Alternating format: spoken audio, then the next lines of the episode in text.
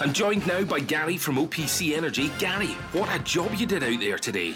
Oh, it was it was unbelievable. You saw the customers' faces when that boiler went in. It was a really special moment. And what about the overall performance? Unreal. You, you could really feel the heat out there. I'm delighted with the result, and we move on to the next one. Thanks, Gary. Come on! For more information on boiler upgrades, heat pumps, and more, visit opc ltd.uk. Get ahead of the game with OPC Energy. The Go Radio Football Show with OPC Energy Limited. Hosted by Rob Maclean, Craig Moore, and Davie Provan. Call now and voice your opinion. 0808 17 17 700. Well, 25 days and counting to Scotland's first game at the European Championship finals. The Czech Republic are at Hampden for a 2 o'clock kickoff. Stevie Clarke named a 26 strong squad yesterday for our first major finals appearance in 23 years. Will it be those three group games against the Czechs, the Croatians, and the English? And that's it. Or could Scotland, Davie Provan, qualify for the knockout stages? Hugely difficult, I think, Rob, against Croatia, who were World Cup finalists last time around, of course, England, and a very good Czech side. I'll tell you what, if Stevie Clarke pulls it off, if he gets us through, I think it tops anything he's done in a game. Sir Stevie, it's got, it's got to be two games in five days. We'll decide if it's Dundee or Kilmarnock who complete the lineup for next season's Scottish Premiership. The first leg of the playoff tonight at Dens. There are going to be 500 fans inside. Craig Moore, who's it going to be? Well, I just look. I think that Kilmarnock. Uh, the way that they've finished finished off the season, uh, and in terms of the the attacking options, you know, Pinnock obviously got a, a, couple against Hamilton. Lafferty has been immense. Burke, I just think attacking options.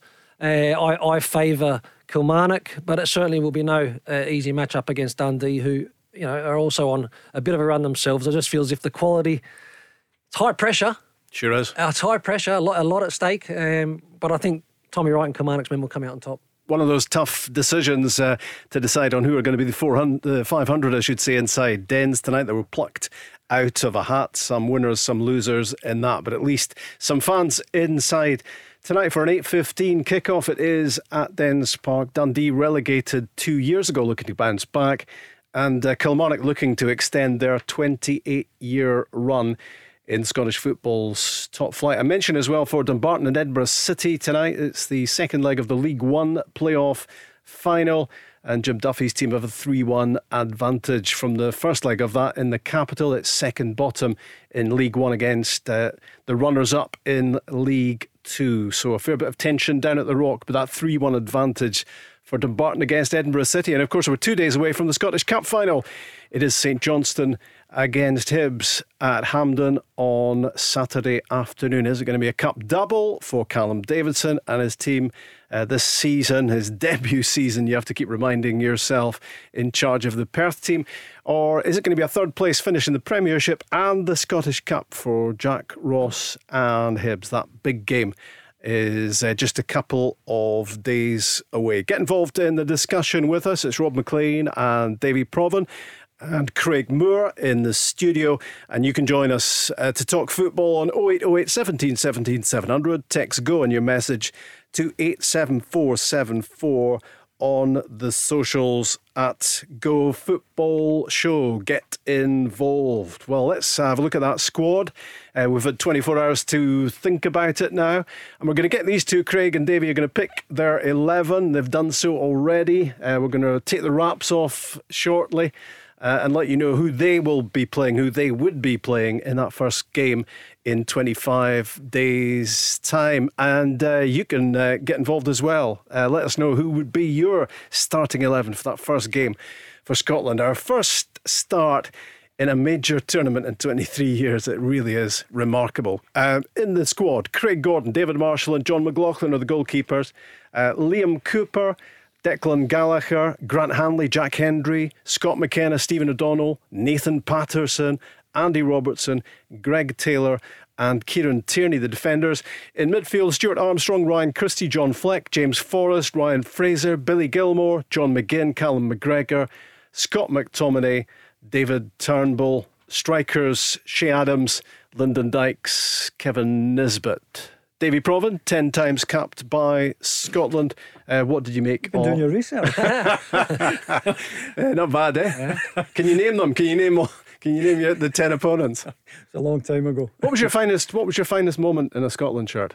I, I think uh, scoring on my first start for Scotland in a World Cup tie against Israel, um, scored the third goal that night. Uh, I think always special to make your first start, but to cap it with a goal it is one that I would I would always remember. Yeah, At Hampden, did you say, Davy? At Hampden. And what was what was the crowd? was that big- was that a big yeah, crowd that- 70,000. I mean, cra- I mean, you, Yeah. but you do ah seventy thousand. Yeah, I mean well, that was to think that, that. was, that was that was pretty normal in those days. Yeah. and then we went to to to Wembley. I think the same year or the following year, and and won at Wembley. So, you know, just so memories that stay with you forever. Yeah, fantastic. What about the squad, Davy? Um, were that were those the names you expected? What what took you by surprise, if anything? Not a great deal. Um, you know, I, I think Leigh Griffiths was was always a long shot. I think the the one guy who might feel a bit hard done by is Ryan Gauld, who has had a terrific season in Portugal, but maybe there's a little bit of out of sight, out of mind when it comes to Yeah. Ryan Gauld. I think he's unlucky that probably Steve Clarke hasn't seen a great deal of him this season.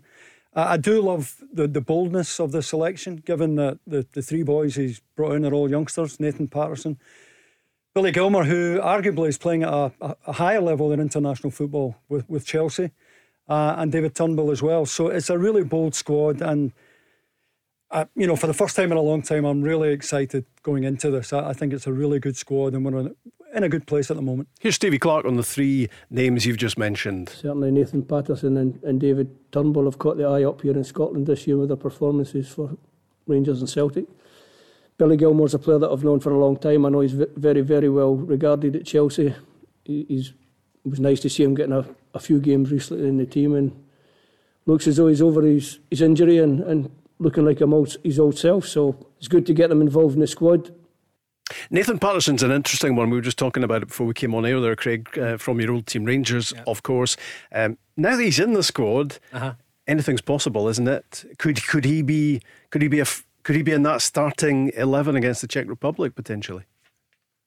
Yeah, of course he, he can be because look, I mean, you've got um, this preparation period, uh, and I think that that gives um, you know everybody. I think Steve Clarke come out and says it gives everybody a a, a starting point um, to to see who can impress and and find their way into the the starting eleven for that for that first match. So sure, there, there's an opportunity. Uh, we've seen the potential. Um, I would still like to to see more, and uh, you know, is he able to to, to make that step uh, as quickly with international football, which is uh, it's a big ask, but it certainly looks as if it's uh, a possibility.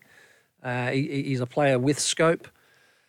Defensively, I think you know that maybe the experience of O'Donnell, uh, especially in the in the first game, uh, where I think there will be spells for Scotland where defensively they'll need to be very well organised, sound, hard to break down. Um, that may work against him, but everyone's got an opportunity uh, with the the kind of pre-preparation, some games, some time away. And Steve Clarke, I'm sure, will pick the best eleven that he feels can can make the biggest impact day one. He looks the type, Davy, that nothing much phases him. He's 19, Nathan Patterson, but you've just seen the way he's breezed into the Rangers team. I, I would throw him in, Rob. Would you? I, I think it has been a problem position for us right back.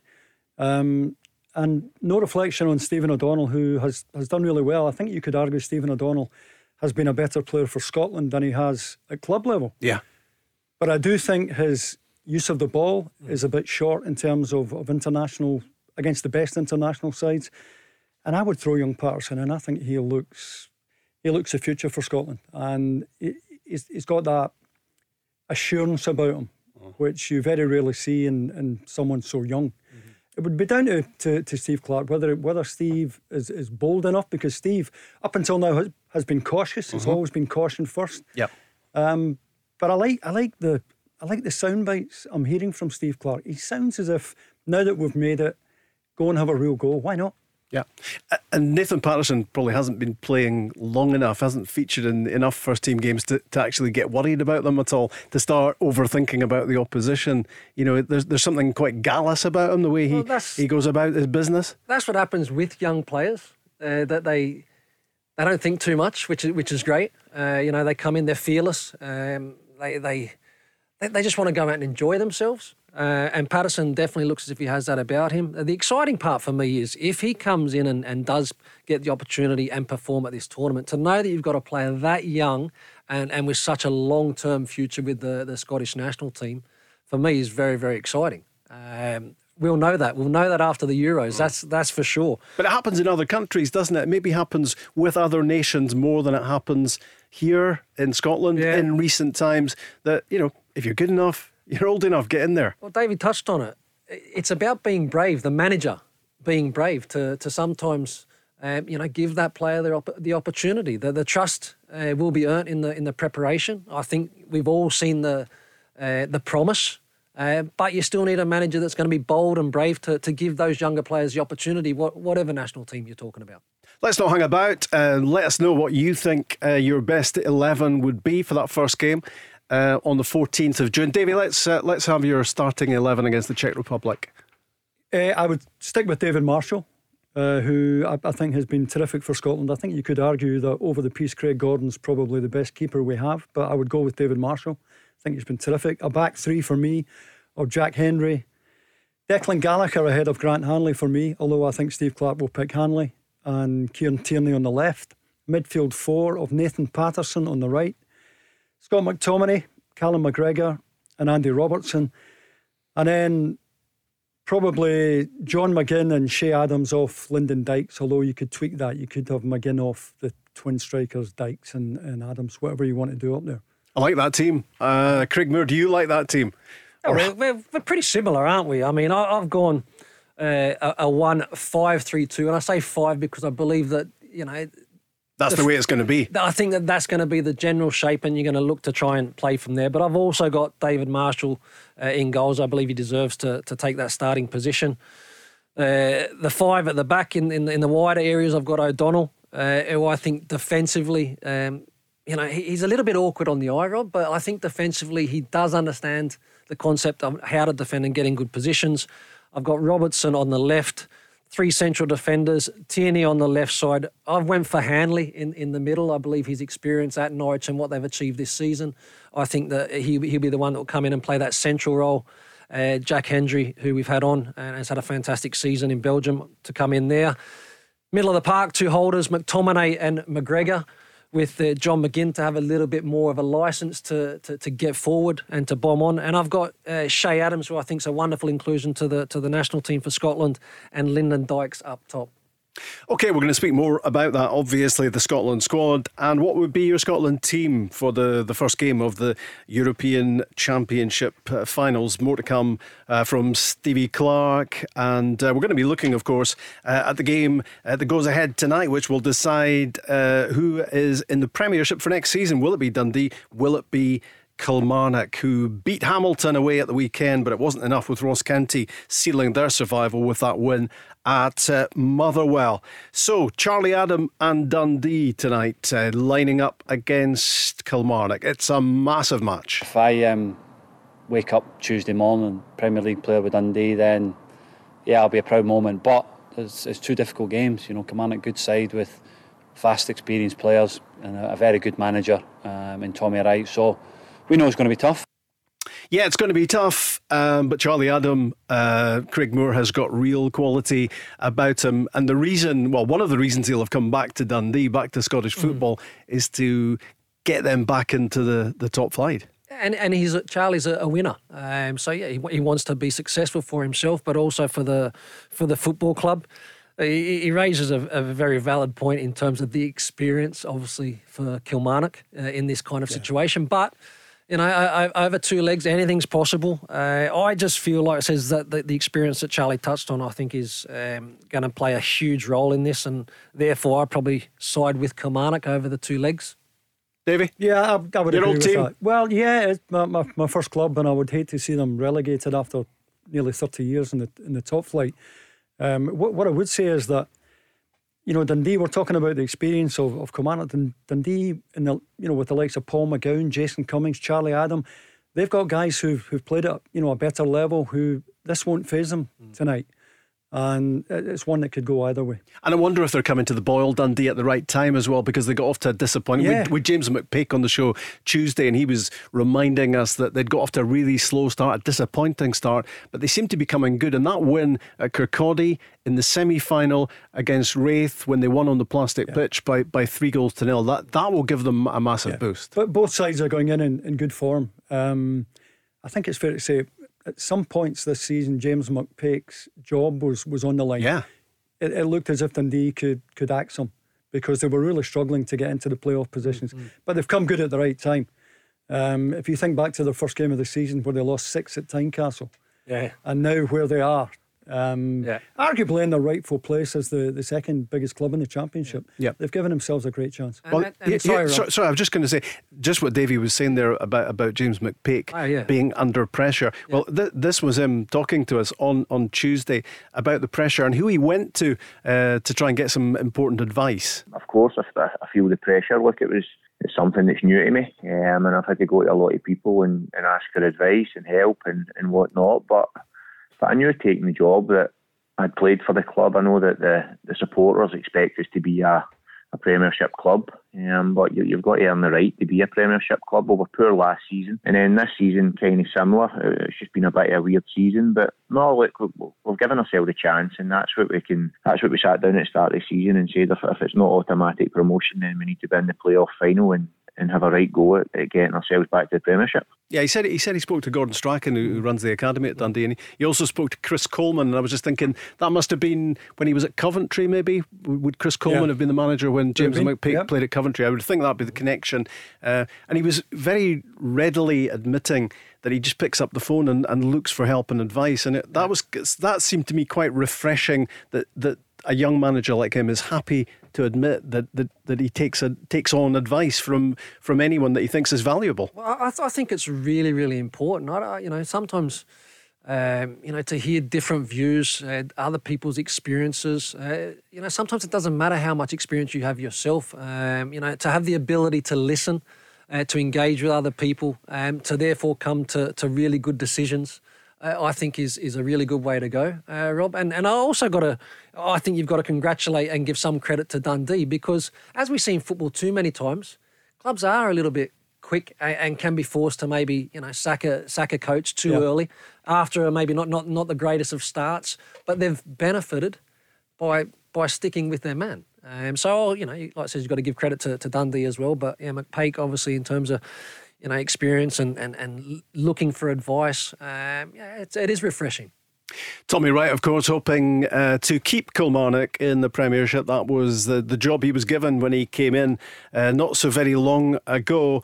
Um, and despite the fact they've finished second bottom, they have been putting together some some decent uh, results, um, and that makes them uh, positive. I'm quietly confident where we are at the moment, but with 180 minutes to go out and maintain those performances. Football can change quickly on a, on a decision or anything else, but how, how the team is playing means we can go in the game feeling good about ourselves. Sometimes that doesn't guarantee you victory, but I'm hoping that, that, that it will because I'm happy where we are at the moment in terms of how we're playing. 8.15 kick-off tonight at Dens Park. That is going to be quite a game. Dundee against Kilmarnock, playing for a place in the Premiership tonight. The first leg, Monday, is the decider back at uh, Rugby Park. Get involved. We're talking football tonight.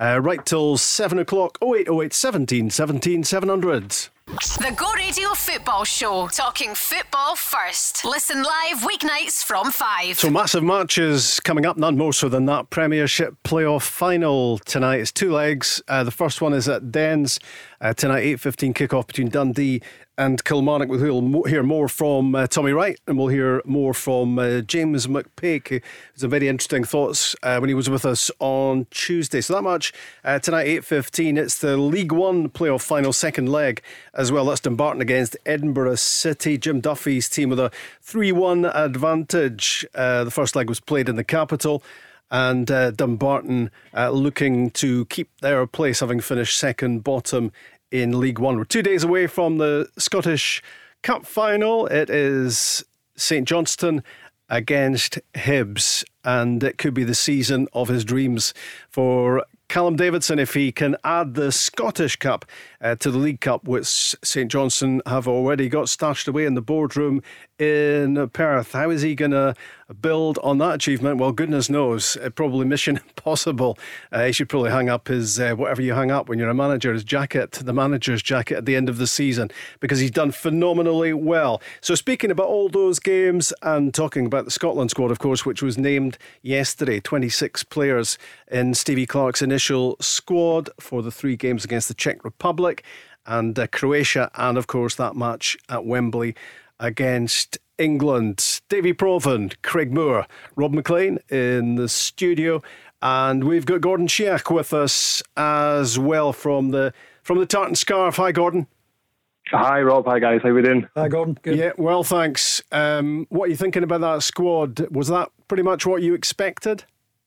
I think it's phenomenally exciting. I've got to say. Um, although, do you know what? I think I would like to give a shout out to somebody who maybe hasn't had a lot of good things said about him down the years, but the guy Mark Wotte, who was Scotland's performance director, he was the first performance director we had. He introduced the performance school system. Mm-hmm. That was 10 years ago. They said at the time it was going to take years to bed in to get players coming through. The fact that we can announce a squad for a major final yesterday and two of the most exciting young players, Nathan Patterson, and Billy Gilmour, both performance school graduates, I think that's a that's that's that's shown that that system works. Don't you think? I have to say that when I came into the studio tonight, Davey, I wasn't expecting to hear the words "Let's hear it from Mark Wotte." But yeah. what, what, what, do you reckon? I think did Mark Wotte not say that Scotland would be in a World Cup final uh, by now? At which point he was carried out on a stretcher. Yeah, yeah. Um, I'll reserve judgment on Mr. Watt. I'll say that. But what I would say is that it's terrific to see Billy Gilmour and Nathan Patterson in the squad as early as this. And, you know, when you look at Kieran Tierney, Billy Gilmour, Scott McTominay, Andy Robertson, not just playing in England, but playing at the very top level in England, then there clearly is an improvement in the technical quality of, of the player that we're producing, and that can only be a good thing going forward. Yeah, and it's not bad, Gordon, that we're that we're waiting. We're having to wait uh, on Billy Gilmour and Scott McTominay as well uh, while they get finished with their clubs, who are in two European finals upcoming.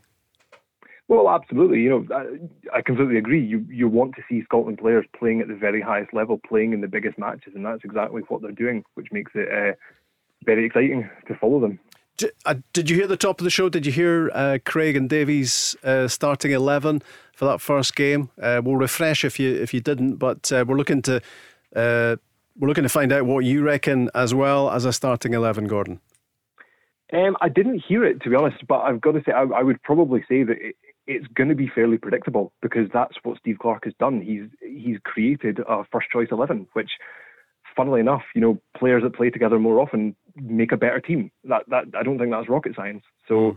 I think the team that you're going to look starting against, against the Czech Republic, you could probably name 10 or 11 names right now and get them right.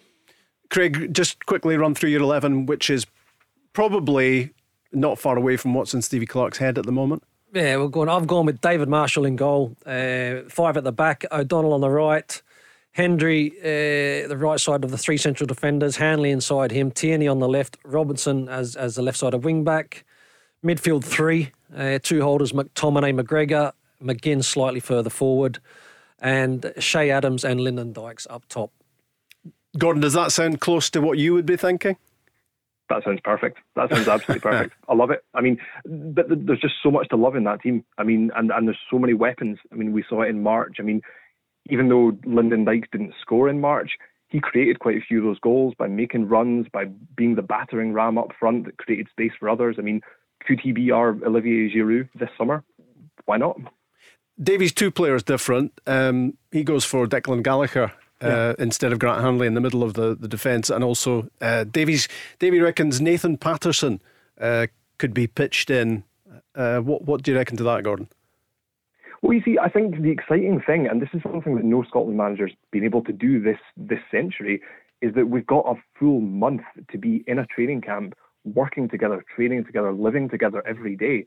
So for guys like Billy Gilmour, for Nathan Patterson, for David Turnbull, they've got ample opportunity to impress the manager when it comes to training. They've also got two friendlies as well. So by the time these games come around, none of those guys should be uncapped by then. So if they've impressed the manager, they've impressed the coaching staff, I see absolutely no reason why they shouldn't be be fighting for a starting position. It's, a, it's an interesting time, Gordon, as well. I've been in a similar uh, experience, you know, pre World Cup, for example, and, and, and you have that month preparation and you've got this 26, 28 man squad.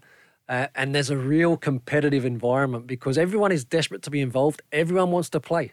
Um, and, and I think that that's the, the great thing leading into to this tournament on the back of such a long time for Scotland uh, without have, having that kind of action. But that, that preparation, that lead in, it will be competitive. And as you've touched on, everyone will get a fair opportunity. That is 52 times capped for Australia. Craig Moore talking there. How, how did I do?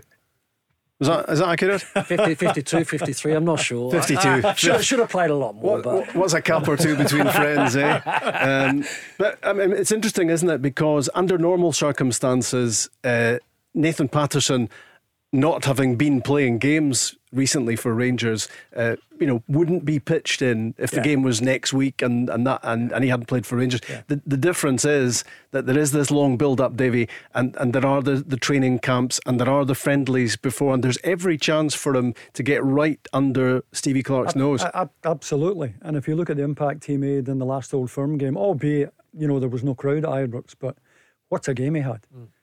Um, you know, and if you can go into to that particular fixture and acquit yourself as well as he did, I don't think he'd be phased by playing for Scotland. I, I really don't.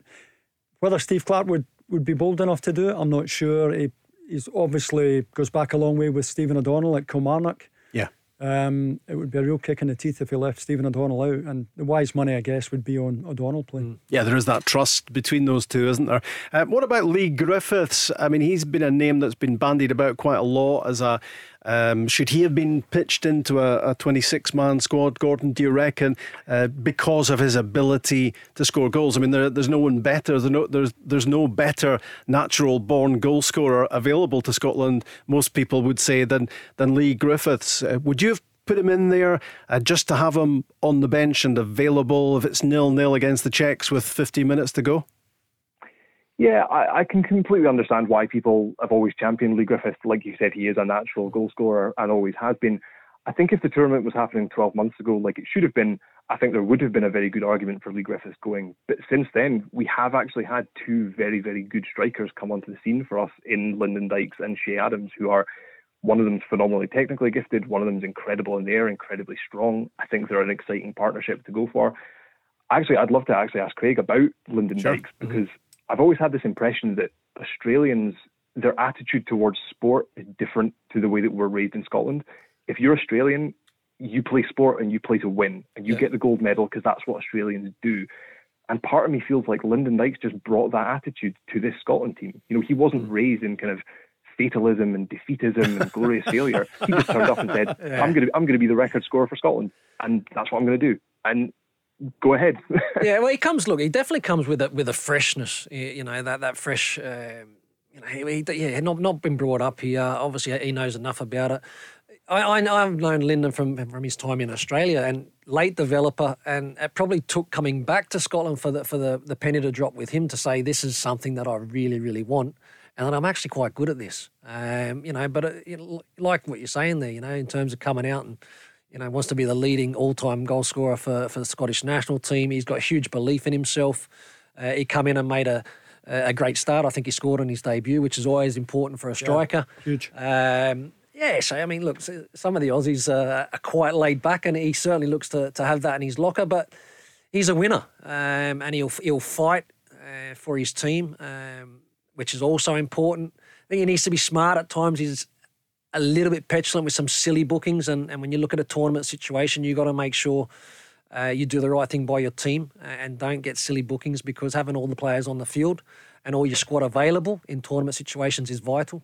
He's, he's not going to get bullied, is he, Craig? He, mm, definitely you know, you, you, you, saw, uh, you know, when he came into the Scotland team, yeah. initially playing up front against two centre backs at times, giants, but yeah. nobody bullied him. He's no. he's a real game competitor. Yeah. Uh, he's toughened up, and he, look, he baby, he loves that. He loves that battle. He loves that yeah. challenge. You know, he's, um, you know, he's learned he's, he's learned the ropes, hasn't he? You know, he's been at, at clubs, um, you know, where coming through, even at Livingston, what sort of stuff. I remember watching him a few seasons ago, and I go, he's, he needs to toughen up a little bit. He's getting he's getting knocked about a little bit too much for my mm. liking, but he certainly improved and, and actually excelled in that area. He loves that battle. David Turnbull would appear to have filled out a pretty impressive application form to be getting into the Scotland team. He's in the squad. I mean, I, I don't know. I, I, I, kind of expected him to be in the squad in March, yes. and, and he wasn't. Uh, but he has played so well, Davy, as part of a really yeah. struggling Celtic team this season. Yeah. D- does that give him a fairly strong. I know. I know it's difficult to, to imagine elbowing out some of the names that we've listed already, but could could the same uh, the same theory be available to him as it is to Nathan Patterson that he's got time here to prove on the training ground to Stevie Clarke that he's worth a start? Yeah, and, and don't don't forget, Rob, that in the two friendlies that Scotland have arranged between now and the first game, mm-hmm. you know, Steve Clarke will get injuries, and you know it could yep. be that something will open up for David Turnbull. And what I would say under those circumstances, I don't think Steve Clarke or David Turnbull himself would have any fears at all about going into the first game against the, the Czech Republic. I think there's a real assurance and confidence about him. Um, he's the highlight of Celtic's season without a doubt. Yeah. And he's he's ready to play for Scotland. Where are you, Gordon, on David Turnbull? Yeah, I mean, I'm delighted he's in the squad. I mean, there's a saying I, I really like that the the opportunity of a lifetime is only good for the lifetime of the opportunity. And oh, you, you are on fire tonight. and you know he is. You, you know you you wind the clock back seven months ago. He was riding the bench at Celtic, couldn't get into that team. You you would not have predicted he was going to this Euros. Mm-hmm. But then six seven months later, he's had a great season. Like you said, he's been the bright spot in that Celtic team that have struggled. He's PFA Young Player of the Year. He's mm-hmm. absolutely earned his place in the, in the, in the squad, and and yeah, will will absolutely compete. Whether you can imagine him elbowing out John McGinn, for example, because that's probably who he'd be head to head with in terms yeah. of position in this squad. Mm-hmm. You maybe can't see that, but coming off the bench, yeah. absolutely why not? And offering something a little bit different uh, um, as well. I think pre squad probably being named. I think a lot of people thought in the last few weeks it was going to be Turnbull versus Christie for a place, but but they're both there and they both offer something different, don't they? Yeah, no, very very much. Um, different type of players. Uh, but like I said, I mean, we, we were a little bit surprised, I guess, in the last international uh, scenario that, that Turnbull, on the back of what he'd uh, he'd done domestically, that he was in that squad, uh, and then they were kind of questioning the loyalty, I guess, that Steve Clarke was potentially going to show his players. But I think that the opportunity of the the squad extension in terms of going to the 26 come at the right time, and therefore the likes of your you know your, your Turnbulls uh, your Billy Gilmours uh, and Pattersons and all that sort of stuff. It, it's it's a no brainer. Normally, when you go into a major tournament, you have one smoky. Right, and one smoky. One, one what? One smoky. One, you know, a bit. of a bit both smoky. Yeah.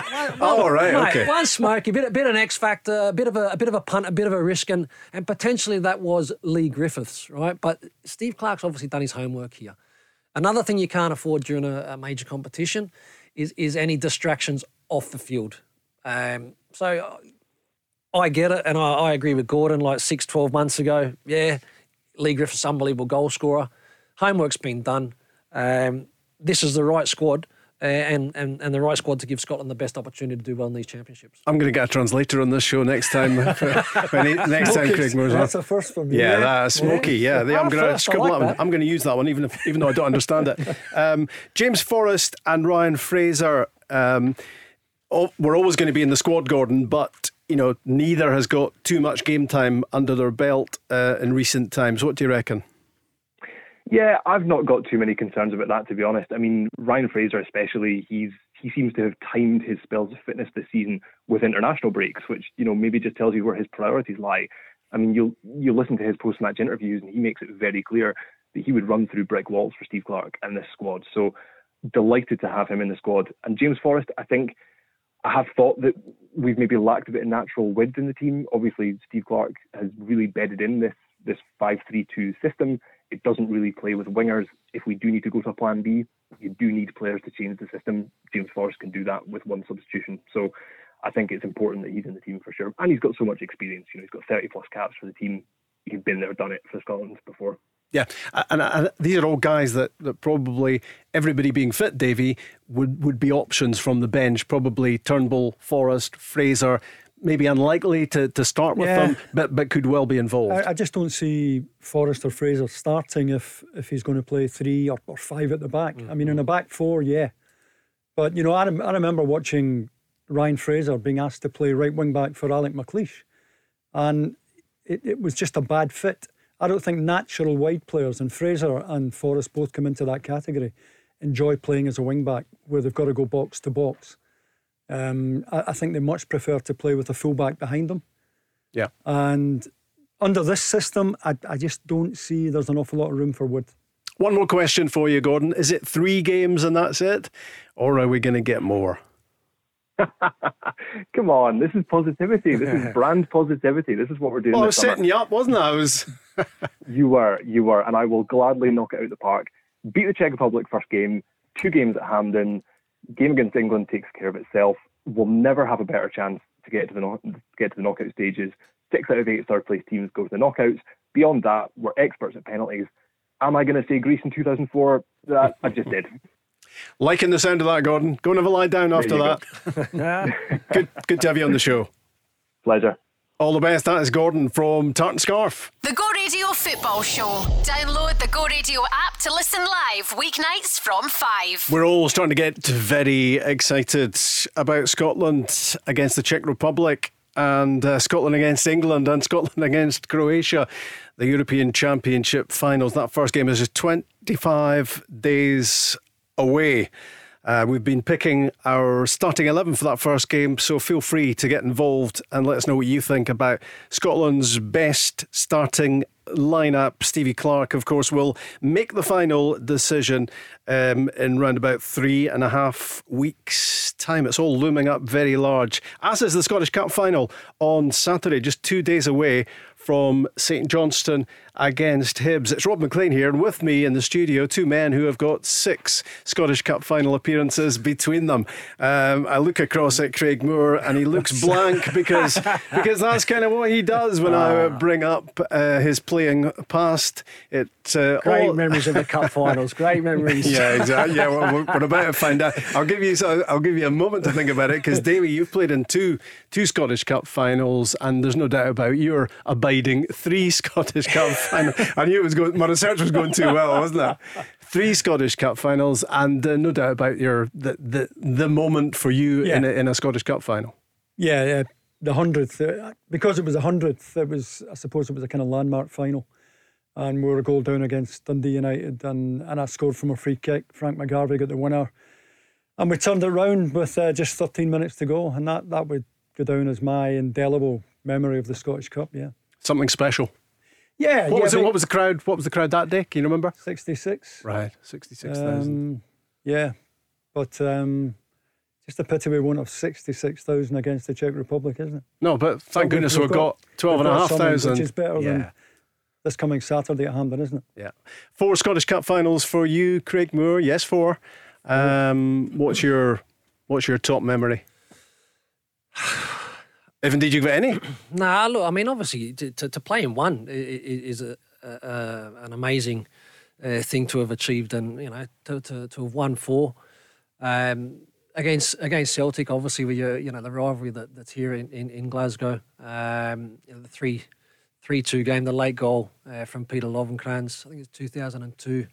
Um, but yeah, no, look, just a wonderful day, you know, for a player. The build up leading into to, to these kind of uh, games, uh, the buzz, um, uh, you know, and to go on and to, to lift a trophy in front of uh, you know really good crowds. Uh, and again, we talk about crowds now, uh, you know, which unfortunately still not going to be the case.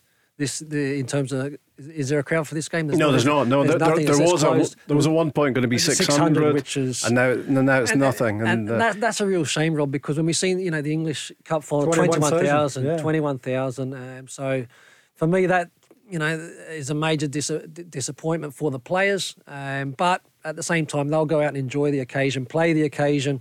Callum Davidson, uh, a wonderful opportunity to to win two cups, which hasn't been done outside of the old firm. I think since Aberdeen days, '89. Uh, Sir Alex Ferguson, maybe need to double check that. Um, Too much research going on in here tonight. I know exactly, and, and some of it is proving to be off beam. Uh, yeah, autopilot. I was on autopilot there. Yeah, you just threw in a threw in a smoky there. I think. didn't Smoky, there you go. did. Yeah, Yeah, you it, is, like it that. is. It, it is catching. Um, I, I mean, wh- in December when, when we had the last season's delayed Scottish Cup final, the, there was no expectation of fans because we were in the midst of the COVID mire at that stage. It, it's just disappointing at the moment. We understand why there are no fans at the final on, on Saturday, but as we are in the midst of games now that are featuring fans, and, and that makes it really disappointing because yeah. because it might be for some of the players, it might be their only ever Scottish Cup final appearance, and it's behind closed doors. Which made me all the more surprised when I heard both managers saying they would rather play the final at an empty Hampden than have it moved. Yeah. Because Dave Cormack offered up mm. Pittodrie to have the game played there. Mm. Could have got a crowd into Pittodrie um, and given it a bit of, of atmos, but both managers, it's probably just the. It's that it, historic thing about getting to Hampden. Yeah, yeah, yeah, it's part of the whole theatre of the day, isn't it? Yeah. You know, Hampden is it is it a Scottish Cup final if it's not at Hampden? Yeah. Mm. Not sure it is. Yeah, but what would what would the fans say? yes, yeah. the fans would want ideally to support their team at Hampden, but come the crunch, Davie, they'd want to be yeah. at the cup final wherever it was. Yeah, absolutely. It's, it's just.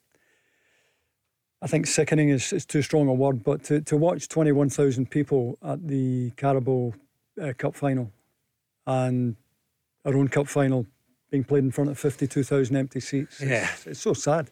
We really appreciate noise and atmosphere now, don't we? And mm. and even at games, I mean, I was at a couple of the test games earlier in the season when there were only 300 people there. But yeah. even even at that, it's such a big step forward from the sounds of silence. Well, it, well, it does. Especially you've done a lot of games this season. Yeah. I've been at been at um, you know quite a few few games as well, and it just it's like a um, a training ground family. You hear everything, mm. you know, um, and then all of a sudden you get 300 or you know like some some bigger crowds. Uh, hopefully that we that we've had, um, and that noise, um, it's crucial for me because that's what the game's all about. You know, and and and also when you talk about cup final is a little bit different, but in terms of you know having home supporters uh, or have, having that real that drive, that twelfth man, that kind of can happen as well. So look we want fans back in. I'm disappointed as well because, like I says, I mean, Scottish Cup. To be fair, it's all about that tradition and culture and. Yeah, and, and you you made a point to me in the break, Craig, about Nathan Patterson, who will never have played in front of a proper crowd. He Hasn't. Yeah, hasn't. if you think about yeah, it, you know, he's, yeah. he's come in to the Rangers side playing in front of empty seats every week. Um, what's going to be what's he going to be like against the Czech Republic, uh, Davie? With well, twelve and a half thousand screaming. You, you, would certainly hope he yeah. reacts to it because players yeah. certainly get energy from the from the crowd. Yeah, and that twelve thousand will be making as much noise as they can. I'm sure. What about the the cup final, Craig? What's your what's your fancy? Is it going to be that cup double for for St Johnstone, which would be historic and and absolutely incredible, or are Hibs as their Premiership placing would indicate the better team. Sometimes this game's not about who's the better team. Uh, you know, that cup scenario, one off. Um, I, I, look, Callum Davidson's done an amazing job, and, and St Johnstone have turned into a really, really good cup side. Um, you know, they, they, they don't give up, they hang in games, um, and, and that gives them the opportunity to go and get the, the desired result. But when I look at Hibs and I look at their firepower, um, and in the way that they've performed for, for, for you know the the main part of the season, I feel as if they'll have too much in this game. I, you know, you look at Martin Boyle, um, you know, you look at Nisbet, uh, you look at Doidge. Um, That's a good front three, isn't it? Good front three. You know, Jackson Irvine, and I'm not being biased here, although I have mentioned two Australians in the mix there. uh, no, but I, ju- I, just feel as if Hibs, Davie, uh, have got a little bit more threat going forward. There, there, there's no doubt, player for player, Hibs have the better side.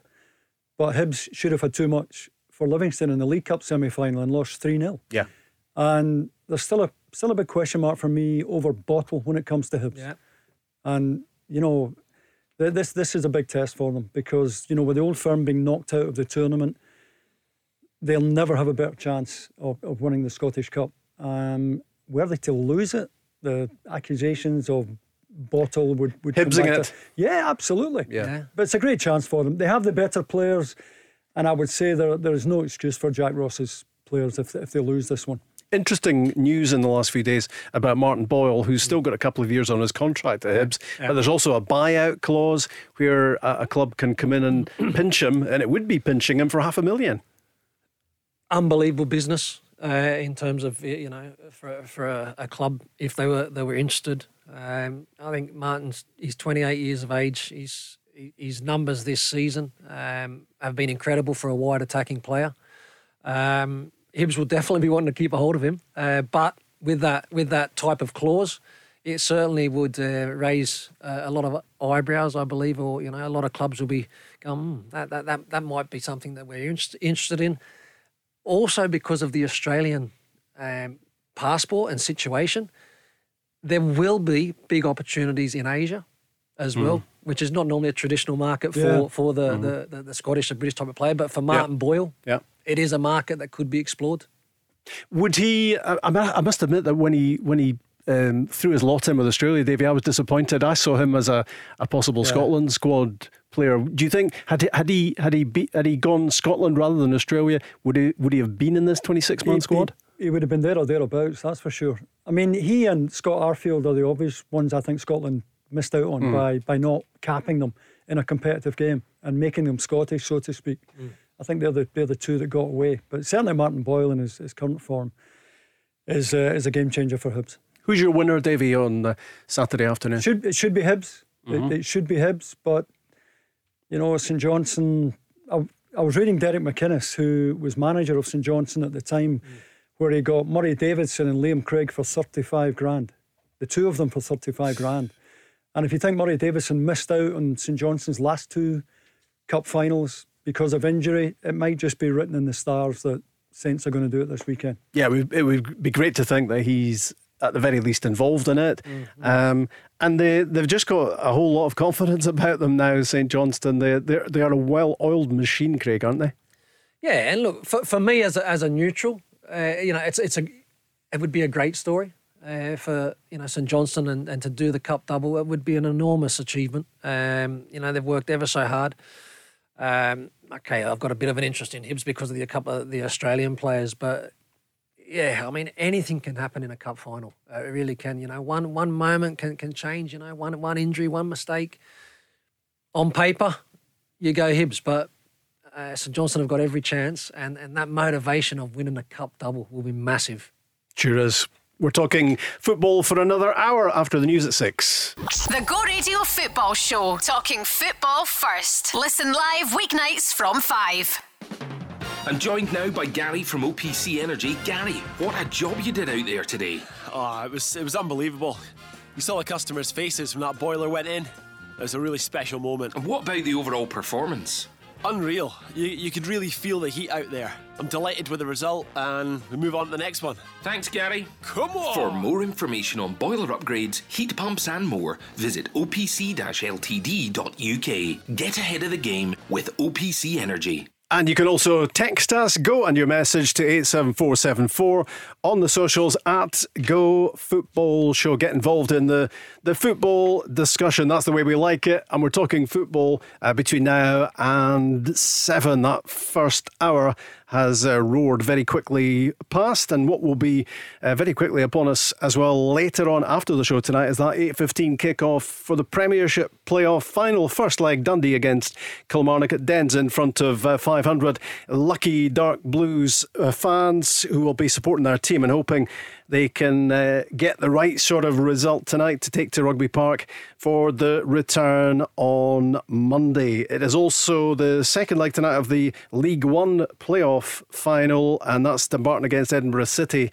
and it's 3 1 uh, from the first leg in Edinburgh. So, very much advantage. Jim Duffy's team, can they get the job done uh, tonight down at the Rock? Two days away from the Scottish Cup final, of course. We've been talking about it. Sadly, no fans at Hampden uh, for St Johnstone against Hibs, but it could be a magnificent end to the season for either of those teams who've already covered themselves in glory. Hibs finishing third in the Premiership and St Johnstone have already got the League Cup.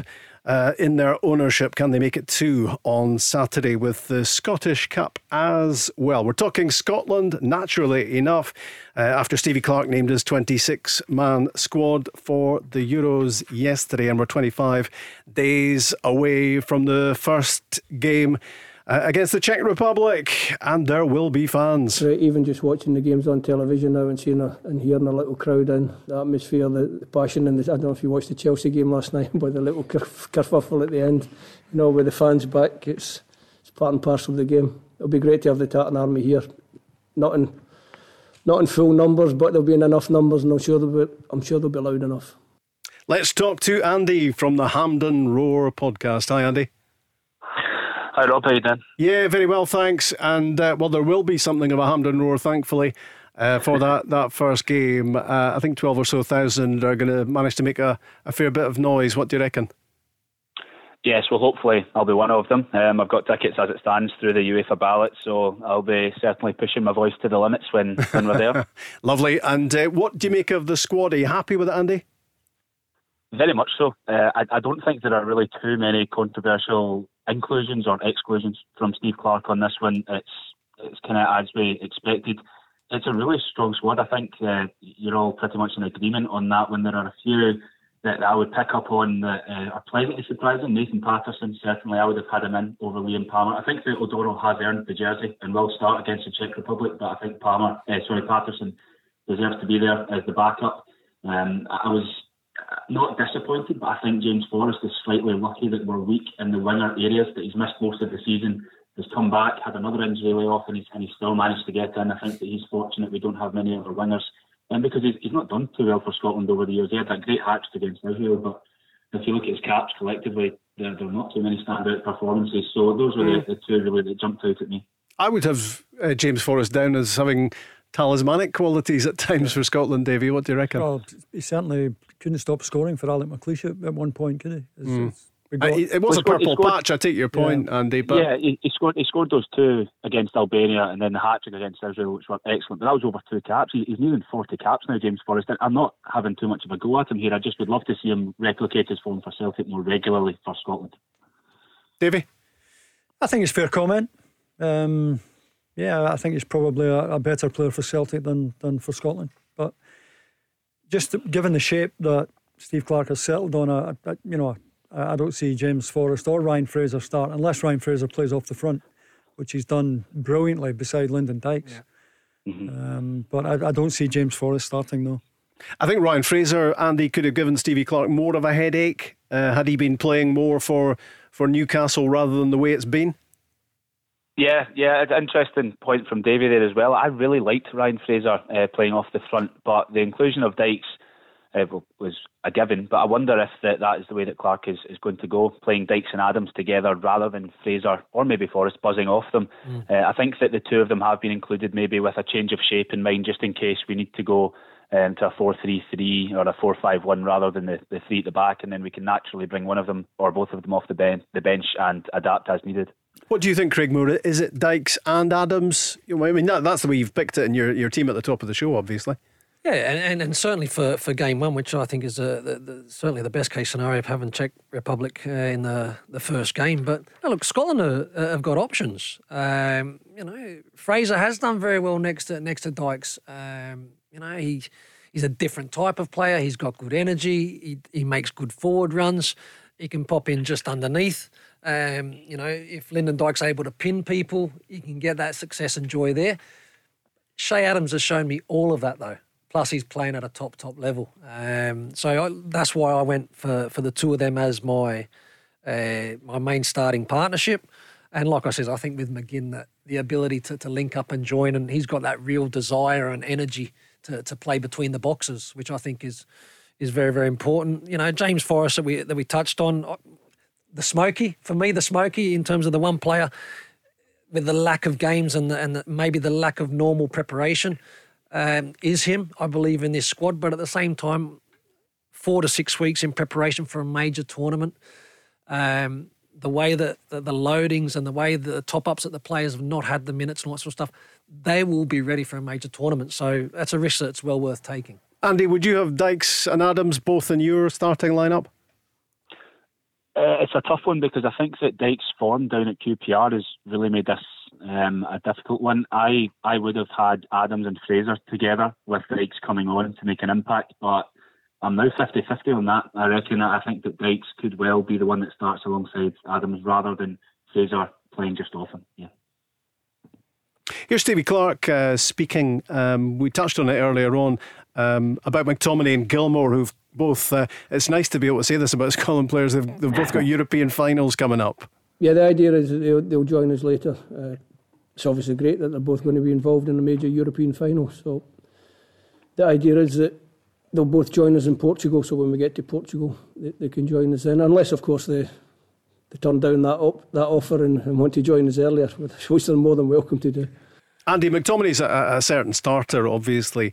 Uh, can Billy Gilmour sneak his way in? I, I, know he's not playing that much for, for Chelsea since Thomas Tuchel came in, um, but he is operating at a very high level, isn't he?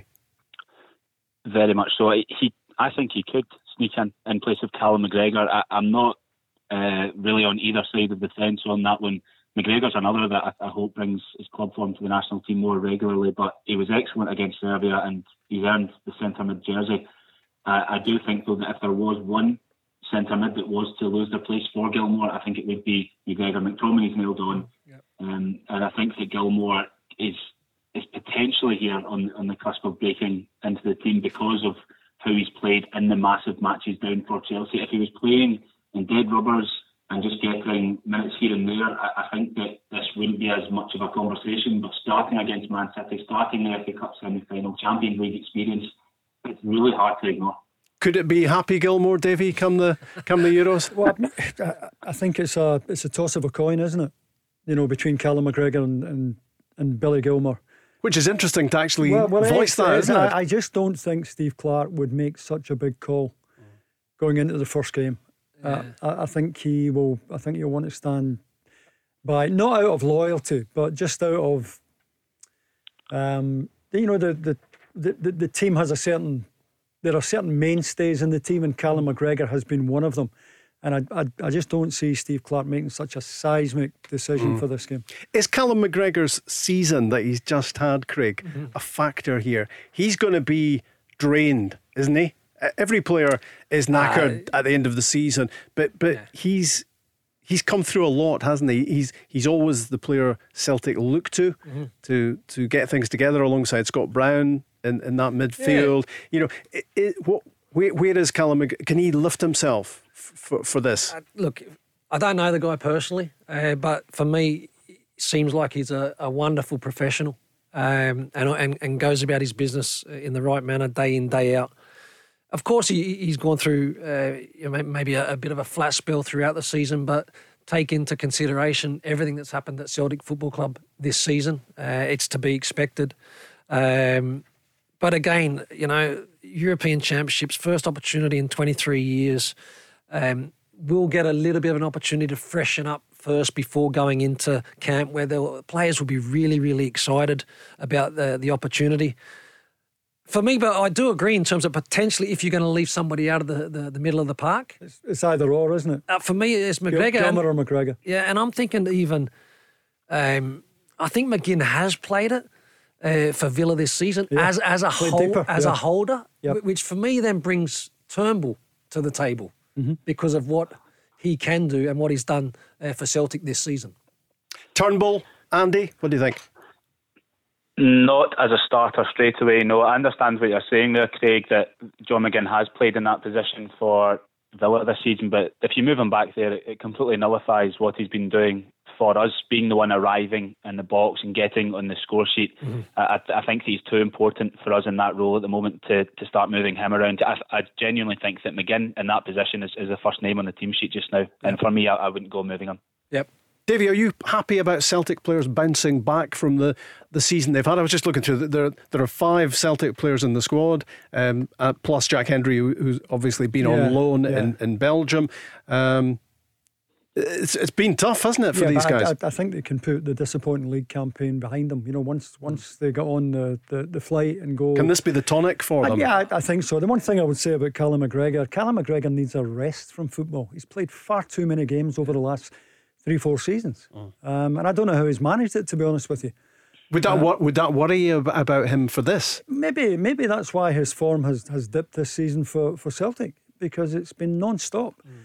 You know, between Scotland and, and Champions League qualifiers and Europa League ties, he's played a colossal amount of games. The, the boy really needs a rest. Yeah. The concern will, will he me, get a rest just now, Davie?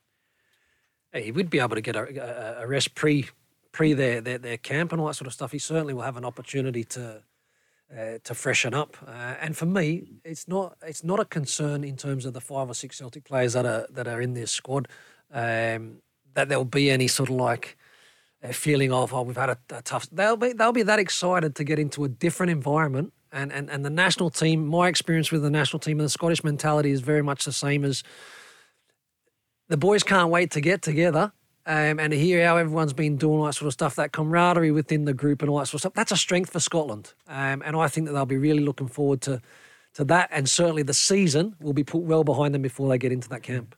Andy, uh, Craig and I picked a, a, Scotland side earlier on that we'd like to see start the Czech Republic game. We, we, we differed over two positions. Um, and one of them was was a centre back where I've got Declan Gallagher and Craig's got Grant Hanley. How would you call that one? I think it depends on if your priority is rewarding a player that got us there or bringing in a player who's been playing at a higher level uh, as a captain for a team that steamrolled the English Championship this season. For me, I would play Grant Hanley uh, as the middle centre half mm-hmm. of a back three. Uh, I think that his solidity um, allows uh, probably there'll be Jack Hendry on the right and then Kieran Tierney on the left allows them to take the ball down and and feed the midfielders, and it's yeah. Hanley's responsibility just to deal with whatever comes his way. And I do trust him to do that. He got loads of sticks years ago under Strachan, and he had a few mistakes and a bit of a bull in a china shop approach. But I think he's matured. He's trusted with the armband down at Norwich, led them to promotion, and he was pretty good for us in the qualifiers in March. There, he yeah. didn't look like he was overawed coming back into the national setup. So I think that given the disparity of the level that him and Gallagher are playing at. No disrespect to Gallagher, he's been great for us as well over the last uh, year or so. But I think that Hanley deserves to be given the nod on this occasion. Yeah. See, see the, the what I would say about Declan Gallagher is the same I would say about Stephen O'Donnell. I think Declan Gallagher's been a better player for Scotland than Definitely. he is for his club. Yeah. And if you look at the way he handled Alexander Mitrovic in Belgrade, yep. Yep. I thought Declan Gallagher was an absolute star that night. Yeah. I mean, yeah. Mitrovic was ragdolling players in England. Yeah, yeah. But yeah. he got nothing out of Declan Gallagher that yeah. night. I mean, obviously, it's a case of either or. I don't think either would would would let Scotland down. But yeah. I, I am with Craig. I, I think. Yeah. I think Steve Clarke will go with Grant Hanley. Yeah. yeah. I think you touch on that, David. But Gallagher, in terms of if it's a real physical battle, so if, if that's yeah. a, if that's if that's a strike force that potentially you're coming up against, that brings him well and truly into the equation. You know, I think against that that maybe striker that's not as big, has got a little bit more mobility. I can, then I, th- I, think definitely Hanley then is better equipped. I, I, I must say I, I, love the composure of Declan Gallagher, uh, and like Davie, I think he just performs way above what he's what he's been able to do this season with Motherwell in, in terms of what he does for Scotland, and and. He, for a while, he just looked like an instrumental part of that Scotland mm. uh, defensive lineup. Andy, am I right in thinking you you you do commentaries for Killie TV? Is that right? Yes, uh, for the home games at Rugby Park. So you're, so you're, sweating on this one tonight. What, what, what are you reckoning? Uh, I, I really hesitate to predict. Um, I'm nervous. Put it that way. I'm nervous. Uh, there's there's a lot at stake here for, for both sides. I would say more so for Killie. Um, Killie are actually in, in, quite good form, believe it or not. Yeah, well, I'm just I was just looking at their games. Yeah. They've lost one of their last nine, which is incredible yeah, for a team that's just finished second bottom. Yeah, going into the split, if you if you say right, okay, we'll take 10, point, 10 points from the split games, you think right, no bother, that should see us that should see us to safety. But County just turned it up a gear when they needed to as well. Um, I, I do back us to get through this, but Dundee worry me slightly. Uh, they, have got some some really good players. Charlie Adam, uh, McGee's on a on a good run of form. Jason Cummings as well. Um, so I'll be watching this first leg through my fingers, I think, and then I'm not very professional if I do that on Monday, but I'll be trying. oh, I, I, swear, I, swear, by that method. it's, a, it's, improved. It's improved me no end. Um, but um, yeah, I mean, it's is it is it going to go right down to the wire? Uh, do you reckon, Andy, uh, for next for for Monday night? Uh, I, I would take a draw tonight and Bacchus to beat Dundee at home. The, the big difference, if you remember back to the Falkirk game uh, when Lee Clark was the manager, 2016 the, the, the schedules were so different because Killie had a, a nice rest. They were able to recuperate and they were able to plan well in advance for, for the game against Falkirk. And Falkirk had back to back games, the, the quarter and the semi. But now, because of the virus, these teams are coming into this at the same level of uh, tiredness, I suppose, because they've been playing this, the same schedules for the last few months. So Killie don't really have that advantage this time, and that's been on my mind a wee bit. Yeah. Um, but that Killie aren't going to be coming into this with uh, with loads of rocket fuel in their boots because they've been able to to sit back and relax, whereas Dundee have been playing all the games this time because of the virus. As I said, there's there's been so much football to be played by both teams, and, and there's no real advantage for Killie on this on just, that front this time. Just before you go, Andy, let's have a quick listen to your gaffer, uh, who sounds in a pretty confident mood. We're happy where we are at the moment. We like to have had enough points to stay up. Going into the playoff games, sometimes the team in that position can be in a downward spiral and a downward slide, but that, that can't be said about us. But I say that's not us you know, being overconfident or bullish about anything. We're, we're, we know what we've got to do. We've got ourselves in a position, and the playoffs gives us an opportunity to get out of that situation. And of course, he took off a couple of the players uh, during the game at Hamilton, didn't he, on Sunday, just to mm-hmm. keep them fresh for for tonight. Uh, once he realised that, that that Ross County were going to get mm-hmm. that third bottom place. Yeah, there are a few players for Killie that, that really do stand out. Chris Burke, Kyle Lafferty, and I'm a massive fan of Greg Kiltie. Mitch Pinnock's come onto a game yeah. recently. It took him a long time to, to find his feet here, but he's shown what he's capable of, and I hope he gets a contract for, for next season. Um, it's been such a, a, weird turnaround because Killie couldn't score goals for for for fun at the start of the season, right? And they were going on barren spells after barren spell, and were losing games marginally, like 1 0, 2 1, 2 0 here and there. Tommy Wright's come in and I think the inclusion of Lafferty has a lot to do with this. But scoring scoring a lot of goals, but also conceding a lot of goals. It's been yeah. a turnaround at both ends of the park. So, how's this for a double for you? Uh, Kilmarnock to keep their place in the Premiership and Scotland to get to the knockout stages of the Euros? Oh, look, that would be absolutely just perfection, really. And I, and don't ask me what I would prefer. Don't. Andy, uh, I'm not going to ask you. Uh, good to have you on the show.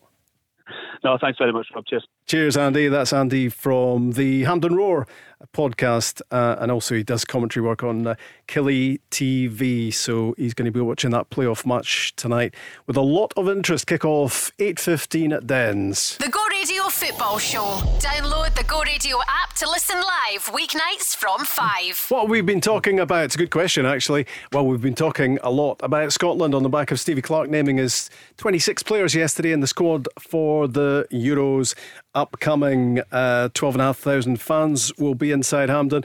In 25 days' time, we're already building up to fever pitch. How are we going to cope with the next three and a half weeks? It's a good question. Uh, Scotland against the Czech Republic on the way, uh, much earlier on the way tonight. Uh, the We were speaking about it just before the break with Andy.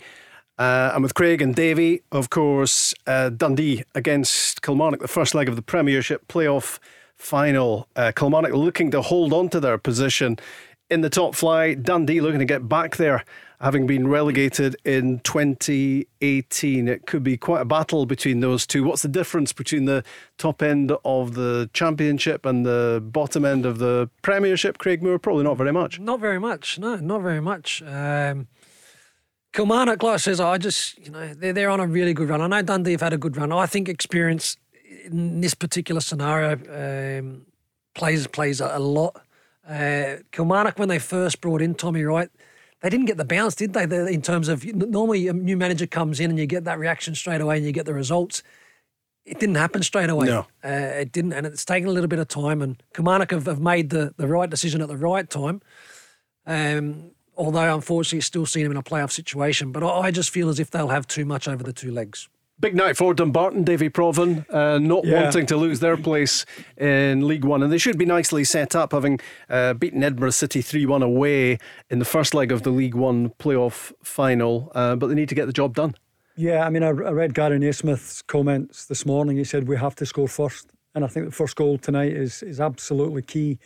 You know, if Edinburgh City score first, it really is game on. The pressure is then on Dumbarton uh, Dumbarton score first. It's, it's, it's lights out really for, for Edinburgh City, isn't it? And Ryan, we're two days away from the Scottish Cup final, and it's a couple of days at least since you've been last on the show. I know, eh? it's amazing. You must be getting sick of my voice. Not at all. We've, missed, we've missed you badly in the days you haven't been on, but ah. you're back. Uh, you're back coinciding with your team uh, heading back to Hampden. And uh, is it going to be two trophies, two cups in the same season? What are you thinking? I hope so. The dream, the dream is well and truly on anyway. That's for sure. So, uh, aye, why not? We beat Hibs three times this season. Let's make it a fourth. Obviously, um, Callum Davidson is wrestling with the the aftermath of the of the COVID situation, um, and he's having to make assessments, isn't he? Even if even if players are physically looking as if they're ready, he's got to wonder if they're emotionally ready, mentally ready, all these sort of things, Davie, to to be taken into account. Yeah, and he's also he's also got to pick the right team. Mm. I mean, does he start Glenn Middleton, the man who who won the semi? Yeah, yeah, single handedly. Mm. Um, I don't know what Ryan feels, but I mean, for me, Glenn Middleton's a, a must. What do you think, Ryan? Um, I think I think Glenn Middleton's more of an impact player. I think if, if we keep him fresh for the second half, and if he has the same impact again, then he could be the match winner again. Um, yeah, I think I think that's that's that's what I'm wanting to see anyway. It was some impact, Craig, wasn't it? The the pass for Chris Kane to score the first one, yeah. and then and then curling in that, that free kick, all in the space of a couple of minutes. As a manager, it's a dream, you know, when you have a player come off the bench like that and makes that kind of impact. Uh, he's ball in for, for Kane, who still had a, a, bit to do, but he puts the ball Middleton into a good area. Um, ends up being a really, really good finish. A great striker's goal, wasn't it? Yeah, great, great, because, you know, he, he manages to get in front of a, his central defender who's trying his best. Um, but good striker, good run, but the ball was important. And then the, the free kick, I mean, the free kick special.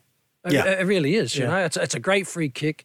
Gets it over the wall, gets it up and down, good pace on it. Goalkeeper, no chance. Uh, and, and as you say, within a couple of minutes, game done. Yeah. It's a headache for a manager, though, isn't it? It's a headache for Callum Davidson because you know, he, you know, he wants to stick maybe with the players who, who've, yeah. who've done done it for him. Yeah. But then, but if you deny uh, a player like Glenn Middleton a place in the starting lineup, having made that sort of impact off the bench, then you know he's thinking, well, you know, what's this all about? Yeah, exactly. But it's a nice problem to have. You know, probably be Michael O'Halloran or, or Glenn Middleton. Um, but you know, he, he has options. He'll start on the bench for me. Yeah, yeah, he'll start on the bench for me. I know, um, you know, in terms of the impact, um, all you can do as a player when you get the opportunity to come off the bench is do what Middleton done, um, and that does and should put you in the position to maybe start. But I just feel that uh, Davidson will probably play the same kind of role for the player, hoping that he can come on and maybe make that impact. He could be another guy that's knocking on the Scotland door over the next year or two as well, potentially Glenn Middleton, who's impressed at times with Rangers uh, yeah. in Europe in the yeah. last couple of seasons. Yeah, you, you, you, would hope so. I mean, whether he's whether he's going to have a future at Ibrox, debatable. Yeah. But uh, with no disrespect to St Johnstone, if he if he does if he's transferred from Rangers to another club, it will be to a bigger club than St Johnstone, mm. and he'll have more exposure in terms of getting into the Scotland setup. How disappointing is it, Ryan, that uh, there are no fans at the final? Oh, massively disappointing. I mean, you, you look in the, the Premier League, what are they getting? 10,000 of a crowd, it's, and we can't even get 600 in, so uh, it's just, it was it was deflating, that was for sure, because I thought uh, the fans, um, with them getting 300 each, it would have just give the players a lift, mm. and the whole, the whole both clubs a lift, because they probably would have let the all the staff go and the, and their, the players' families, so but that's obviously not to be, and that's just unfortunate. So yeah, it's, it's pretty deflating to be honest. It's going to be a great pub quiz question a few years down the line, isn't it? Which which team outside Rangers and Celtic got to two cup finals in the one season, and yeah. there were no and there were no fans at either of them. incredible, incredible. Like I says, we've had um, touched on earlier on some players that you know their first professional season, whatever, haven't played in front of a fan. You know, so like for me, that's incredible. You know, you oh. talk about, yeah. you know, you know some some really good young players. You know, for Doig, for example, uh, yeah. left fullback at Hibs. Josh Doig. You know, people are talking about him, and to be fair, he's, he's had a great season. Looks a, a, a handy young player uh, with a big career ahead of him. Hasn't played in front of a fan. Mm. No.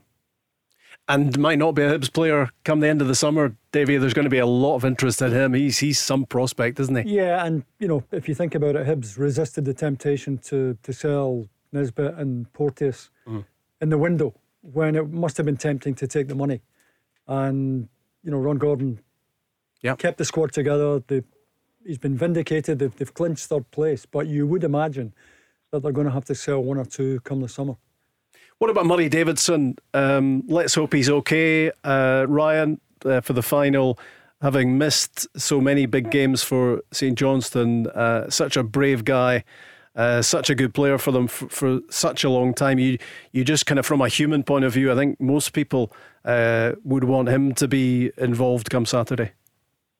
Yeah, absolutely. Um, a lot of the, my my friends, also Johnson fans, are all hoping that he gets some game time. Doesn't even matter if it's five minutes, because um, he's been an absolute legend of the club.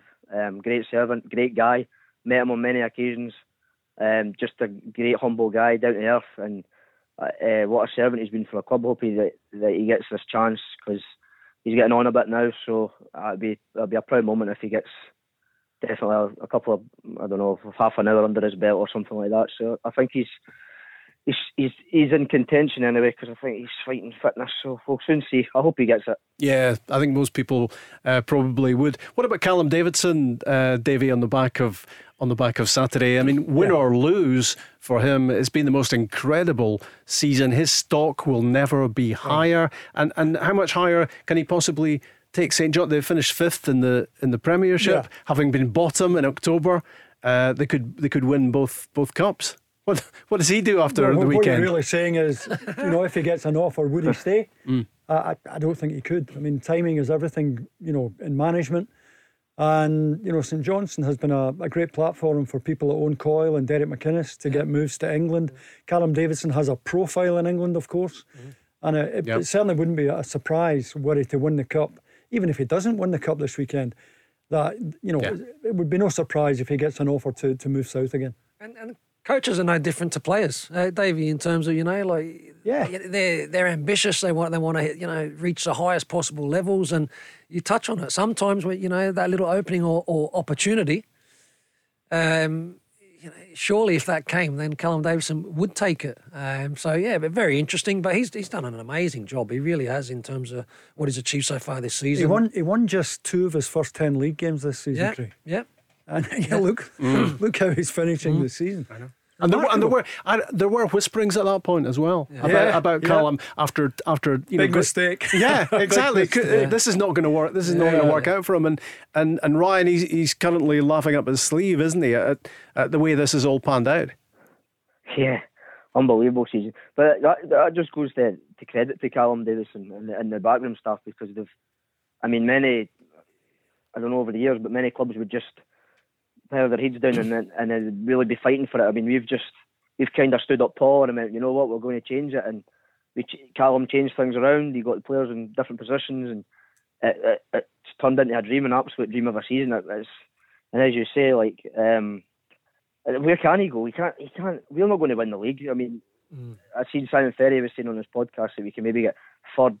Uh, but as, as a humble St Johnstone fan, I'm happy that we're in the top six most years and a good cup run. That's happy, that's uh, happy days for me. But this is just an absolute dream season. There's nothing more that if we get a good, if we get a good European run, that'd be even better. yeah. The thing, the thing is with St Johnstone, I mean, they, they they struggled early, obviously, with, with, with, goals, wasn't it? So you look, I mean, Callum Davis come in. You touched on his record in terms of it didn't happen over, overnight.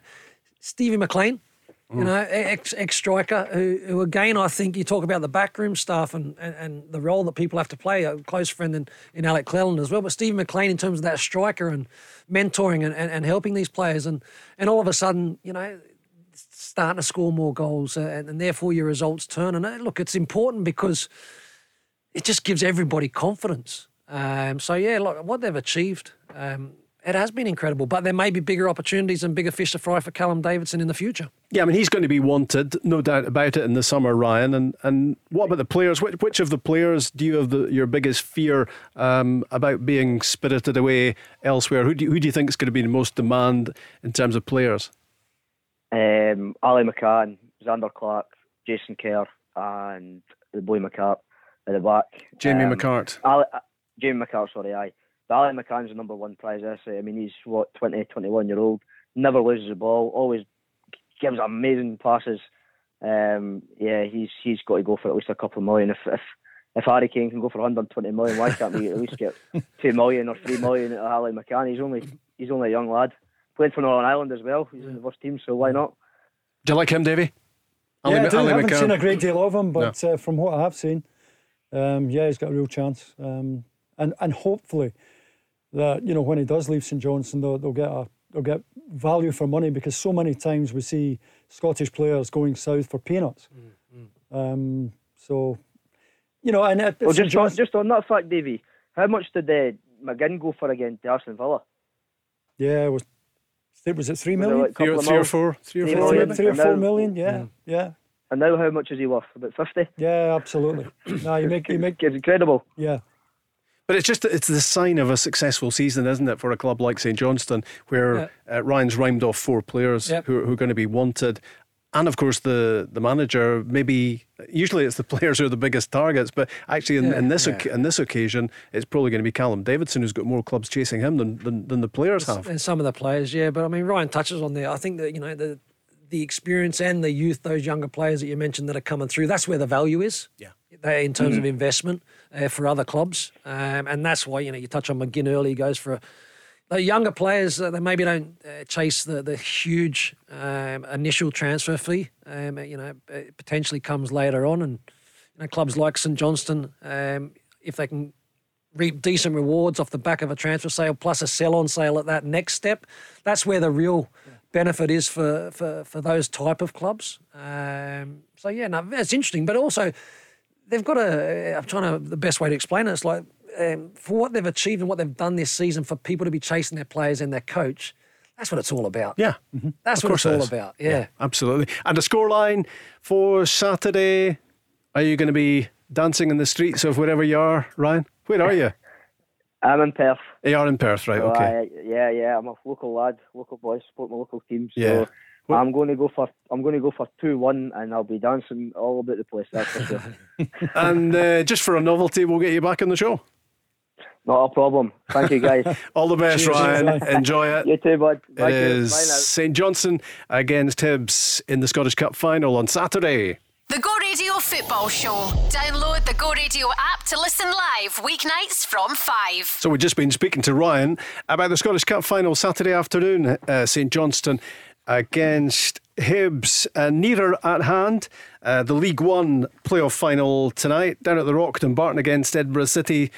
Jim Duffy's team 3 1 up from the first leg. So looking good at the moment uh, to hold their place uh, in League One. Of course, it is the first leg tonight of the Premiership playoff final at Dens tonight. 500 fans there for Dundee against Kilmarnock. The second leg at Rugby Park on Monday night. Can Dundee get themselves back into the top flight?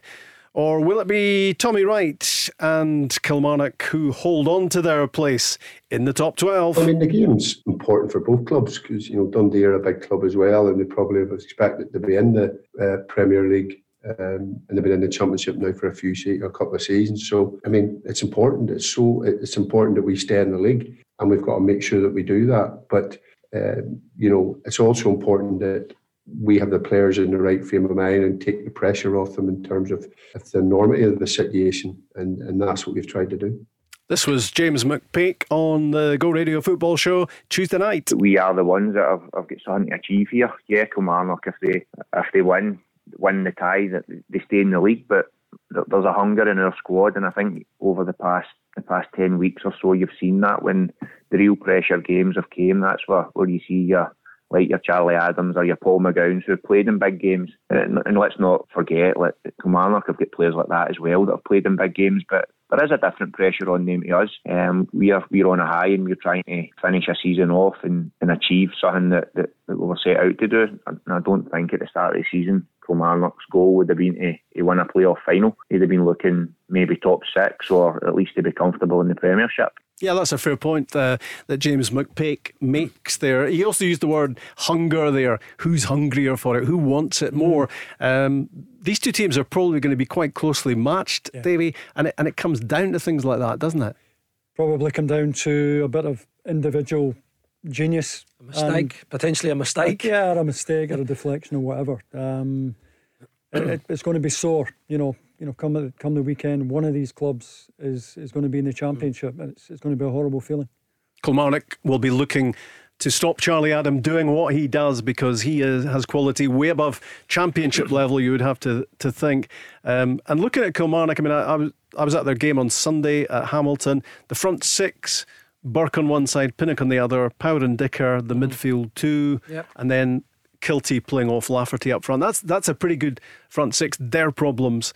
uh, lie in goalkeeper and defence. Yeah, uh, look for, for me when you look at this particular situation, the playoff as it is, for me, that all the pressure's on Kilmarnock.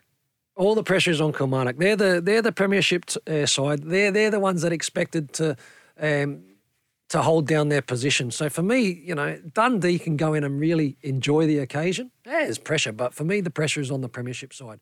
Um, it will be tight. The margins will be very, very small, I think, in this, you know. So then you touch on a Charlie Adam, for example, at Dundee, and he's got huge experience and it won't phase him. And hopefully he can compose other players around about him so that they can find their, their A game to, to get the desired result. But it'll be really, really tight. Um, very interesting how it's going to play out. It's that psychology uh, as well, isn't it? You I mean you say the pressure is more on Kilmarnock, Craig, and, and that's probably right. But but there's big pressure on Dundee as well because yeah. they see themselves as a top flight team, and big pressure on James McPake. I mean, he spoke about the pressure he came through earlier on in the season. But these games could decide whether he is going to be ongoing the Dundee manager, yeah. Davie. You would imagine. Uh, absolutely. Um, but I, I, I do think it's the, the type of game that Dundee pushed the boat out to get Charlie Adam into the club. And Charlie, of course, has got previous when it comes to, to playoffs because in the biggest playoff of them all, he, he scored for Blackpool at Wembley, didn't he? Stuck it in the top corner, the free kick. And I, I wouldn't rule out Charlie Adam being the difference between these, yeah, yeah. these two sides because of all the players, a lot of good players in that, that pitch mm. tonight. Yeah. Adam is a level above them all when it comes to ability, ability to change a game, a set piece or whatever. Yeah, and yeah. If, if Charlie plays, Dundee have got a great chance it's high tension, isn't it? It's high stakes as well, which could affect the quality of the game. That wouldn't be a massive surprise if, if it is very cautious because, yeah, you want to go ahead in the tie. You don't want to go behind in the tie. Mm. And of course, it's the, the, the second leg is, is at Rugby Park on Monday. Yeah, look, it's it's one of those ones McPake, uh, McPake touches on hunger. You know, that is, it's the hunger, desire, the the ability to to compete in the first 15, 20 minutes of this match is, is key to, to what will happen over the two legs. Now I know you know we get this this game tonight out of the way. It's only halfway and all that sort of stuff. But like I says, first 15, 20 minutes are vital in terms of um, stamping your authority, making sure that you're picking up loose balls, making sure that you're the the, the aggressor. Um, then you need that little bit of luck. You know, when you get that opportunity, you need to score from that to really change the game and and get momentum out of that good moment and make sure that you can keep climbing. It's huge because the the difference in finance between the championship and the premiership is enormous. Yeah. There's no yeah. money in the championship. No. And you know, for you, to run a full time squad in the in the championship costs clubs a fortune. Um, Dundee, I'd imagine, have got a pretty big wage bill next to Hearts, probably the biggest wage bill in that league. Yeah. And they, they've really got to come out of that mm. league. Yeah. And, and when you add on the year we've had as well, and yeah, the fact that clubs yeah. have been losing money hand over fist, that's where that differential uh, becomes all the more crucial. Well, you know, you wouldn't want to be James McPake on Monday if Dundee lose, having to go in and talk to John Nelms about next season and the budget. And that's indeed if James McPake would survive. Yeah. Mm. You know, because I, I, imagine he was told the remit is to get Dundee out of that division first time of asking. Yeah, that would probably go down as failure. Um, big ask, though, considering how strong yeah, well, Hearts, Hearts were always yeah. going to get the top spot, so yeah. it, it, was going to be the playoffs for Dundee at best. They finished second, so so they've made the path as easy yeah. as it can be for them. Um, but now they've got Kilmarnock, who are um, winning more games than they're losing as the season comes to an end. Um, they they don't find goals too hard to come by. Pinnock scored a couple on Sunday.